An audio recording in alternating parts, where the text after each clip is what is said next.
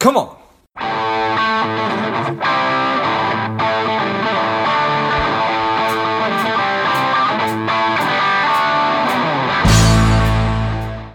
Hello, dear listener. Before we get into today's show, quick ask. If you find value in today's show or you've gotten value out of a previous show, please leave us a quick five star review. Be super grateful. Thanks a lot. Trey Taylor is a JD, an author, a speaker, and the CEO of Taylor Insurance Services, and now finally a guest on Money Savage Maximize. Welcome, Trey. George, good morning. Thanks for having me. Yeah, I'm excited to have you on. Trey, tell us a little bit about your personal life, some more about your work, and why you do what you do. Uh, George, I run you know a collection of businesses uh, rooted in a family business uh, that the family has been in for decades and decades. I think that business is 53 years old this year, and it's in the uh, insurance, financial planning, and financial services space. Um, and uh, married, have two kids. Uh, we're living a beautiful life. And uh, just recently, about five years ago, I had people start asking me, well, how do I do what you do in the way that you do it? And so I started a lot of consulting uh, with other firms as well. And so today, uh, you know, that's a lot of what I do during the course of a week is uh, is consult with other people on how to improve their business operations and improve ultimately their results and hopefully uh, their lives as a result of, of that kind of work. That's always a valuable thing, right there. If if if you figured out um, how to run something a little bit different and better, and get the results that you're wanting, and then actually live the life that you're wanting to live, well, then I think that that would be a certainly valuable thing. So, talk to me a little bit about what it is that is so attractive to other people when when they're on the outside looking in at, at, at what you're doing. You know, I think the comment that I hear most often is uh, that people know that I'm involved in a whole bunch of different uh, things, and they say, "You make it look easy. I, I, wish I could do as much as you do," or something of that nature. And uh, you know, inevitably, the question will come up: Is how do you get so much done? And I'm a tremendous believer in delegation. Uh, I think you know, as I came up in the executive education, uh, you know, training that I received in my early career uh, the thing that I noticed that that the most effective executives did was delegate tasks, have them done well, and hold people accountable for the results that they were supposed to do. And you know, the smaller the business, the more we tend to get away from that very core principle. When in reality, we should embrace it more than anybody does, because without the uh, ability to delegate and have other people help us on the mission, you know, we just don't accomplish as much as we could accomplish. And so, uh, for me, it's a it's a core religious principle that uh, you know I need to do the job that I'm here to do, but my people need to do the job that they've been hired to do as well. Is it something that you've innately always always known, or was there a moment where it kind of clicked for you? Yeah, I think every executive goes through uh, not one moment, but probably dozens of them when you sort of get frustrated and you put it down and you say, "Why am I touching this?" You know, and uh, you know if we if we wanted to allocate blame there, um, it's probably 50-50. Uh, we train our employees a lot of times that it's okay to delegate upwards. Uh, we give them unfettered access to our to-do list. You know, and because we want to be good executives and we want to be good people and and and kind and easy to work with and that sort of thing, we we make these little hairline compromises where we say, well, you know, it won't hurt if I just take a look at the copy this person has submitted, or yeah, I know how to do that on the website, so I'll just do that instead of training someone or asking them to do the job they're actually paid to do. And then, you know, by the end of the week, the month, the year, or the life, you know, those compromises have robbed you of joy and they have gotten you off track as to where you really uh, could have been if other people had done their jobs and you had stayed in your lane and done yours. That's a that's a pretty powerful progression right there that I'd never necessarily put into uh, heard expressed that at the end of the day, week, month, life. Uh, but it's so true, right? We are so wrapped up in in our day to days that we oftentimes probably lose track of the fact that this is going to, or this is your, this this is your life, and if you are not careful and mindful of that, then you're not going to get what what what what you really want. Yeah, it's amazing, right? You meet people all the time who are sort of waiting for a great life to happen, mm. not understanding, not consciously putting together uh, that life is like Legos. You know, it's simply the sum of what you snap together on a daily or or an hourly basis, even. So if you want a good life, you have to have a good hour. And uh, for me, it's always been, uh, you know, I want to have as much planned out as I can, as much discipline as I can bring to a day so that I have the freedom to do the things that really make life extraordinary. Um, my wife and I adopted a, a little simple motto uh, when we first got married that, you know, we didn't need to live a legendary life where we go off and help the natives of Guatemala or something of that nature. And there's nothing wrong with people who are doing that. Of course, I'm glad that those people exist in the world, but we knew it wasn't us. We just wanted to live a life a little less ordinary. Yeah. And amen. so, you know, anytime we can add a yeah, add a little bit of magic into the next hour, uh, then that's what we want to do. Just some little uh, fairy dust sprinkled on the next uh, interaction that we have together to increase that uh, experience for us, for our kids especially, uh, for anyone sort of in our orbit you know that that that little phrase "a life less ordinary" has has always improved our decision making, and um, just something that that makes it nicer to be us. Yeah. Choosing a a, a good partner, uh, spouse, in, in in this circumstance, your wife, um, it's one of the most, if not the most important decisions that a person can make because you want to be on the same page and share the same values and be leading the same magical life or working to get to that spot. How how intentional were you and how intentional was she or is this something that you've worked on just kind of along the uh, just um along the way I think the answer to both of those questions is yes. uh, we we try to be intentional in the choice of one another, of course. Uh, and so after you know we we got married and we realized that this other person was uh, truly a distinct, separate person, uh, you know, then the work really began, right? And um, and you learn some of the hard lessons of not only marriage but any partnership, any combination of uh, of people, which is uh, you know one for us has been there is no 50-50 in relationships each participant has to be uh, ready and willing to do 100% of the load 100% of the time with 0% of the gratitude. You know, it's it's it's that you have to be working on whatever is the larger um, uh, focus of the relationship. So in a marriage, for example, you know, we know that being married, having a family, living our life of values into the next generation, this is bigger than um, you know, us maybe uh, having an argument uh, or or going cool on each other for a little while or or falling in and out of love with each other, which people do inside of marriage and never want to admit or or talk about.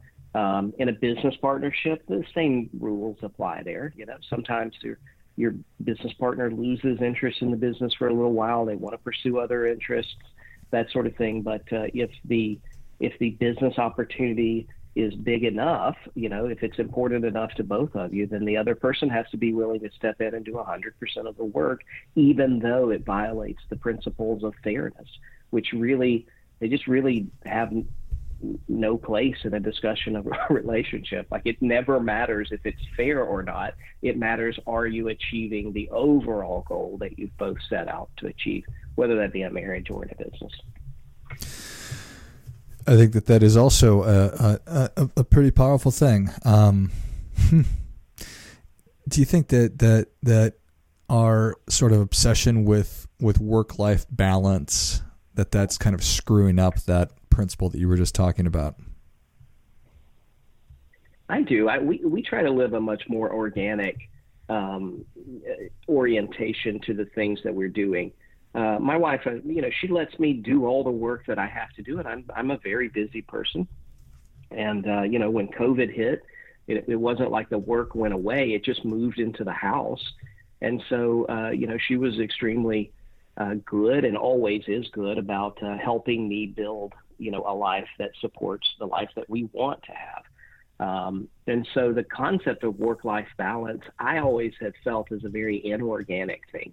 In other words, you have to um, it, it, you have to make this binary decision that at this moment, work or life is more important to me. And um, and I, I never like that. I want people to be in love with the work that they do because it is a part of their life.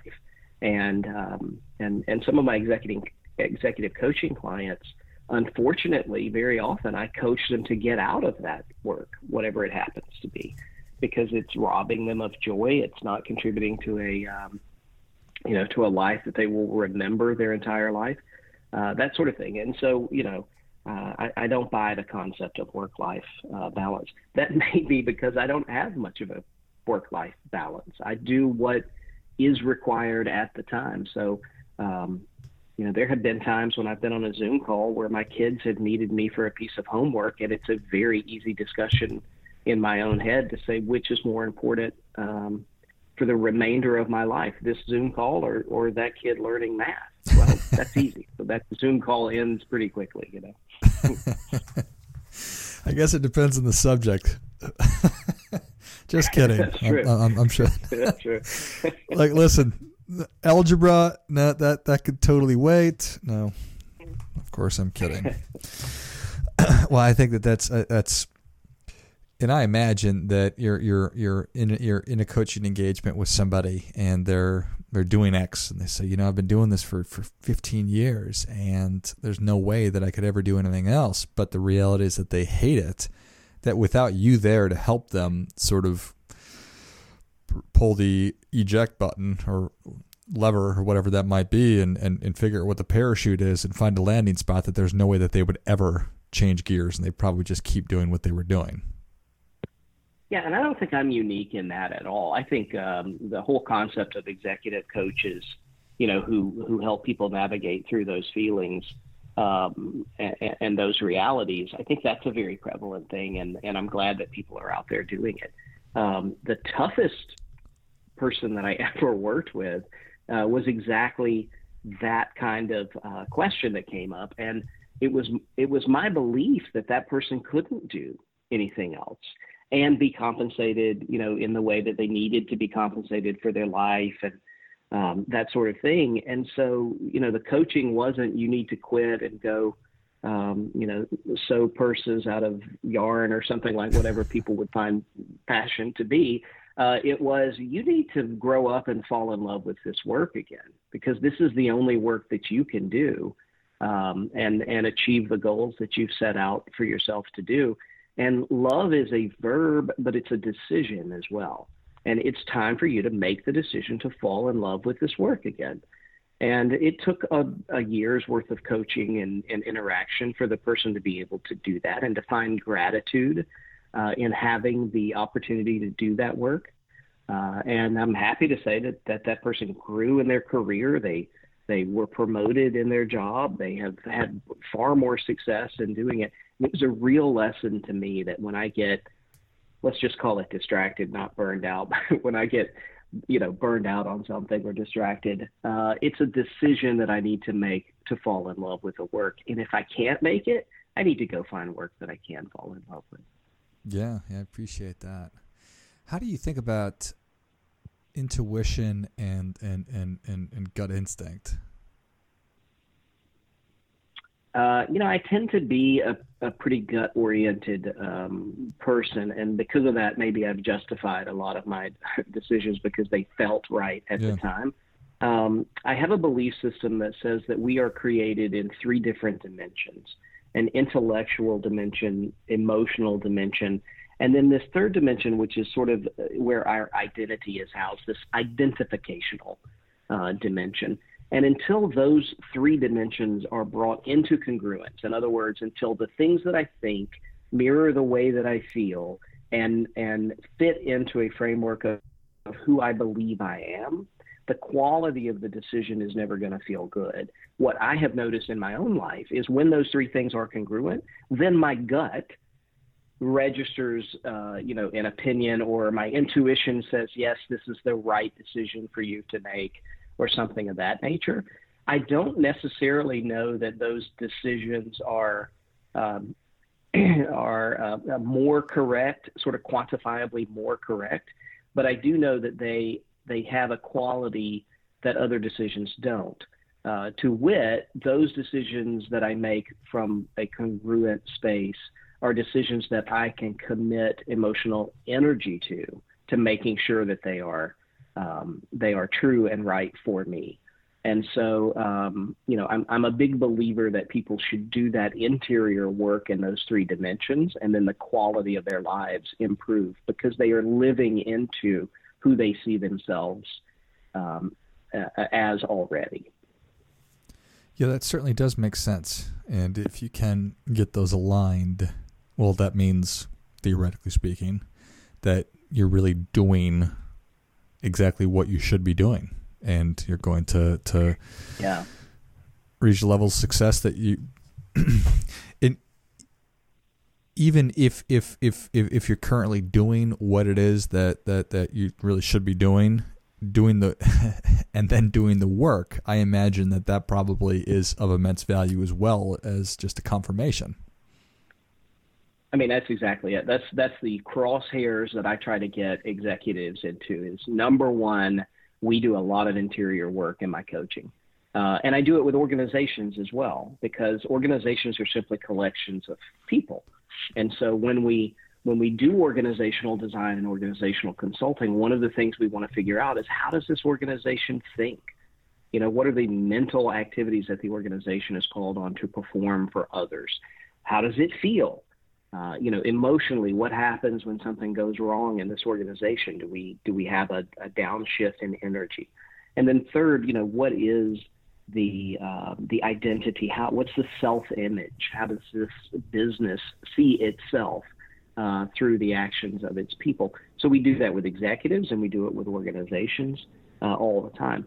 And then in the executive uh, coaching piece, and this is the subject of a, a book that I've just brought out um, you know, when I'm working with CEOs, we talk about what are the three things that you're supposed to be doing that no one else really can do.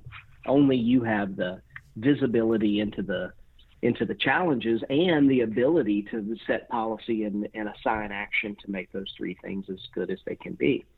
And uh, so the book is called The CEO Only Does Three Things, and those three things are culture, people, and numbers. I'm happy to get into that with you if you want to, but but the putting those two things in the crosshairs that we're we're focusing on the three dimensions, and then in terms of the CEO, we're focusing on having that person do the work in culture, people, and numbers that only he or she can do.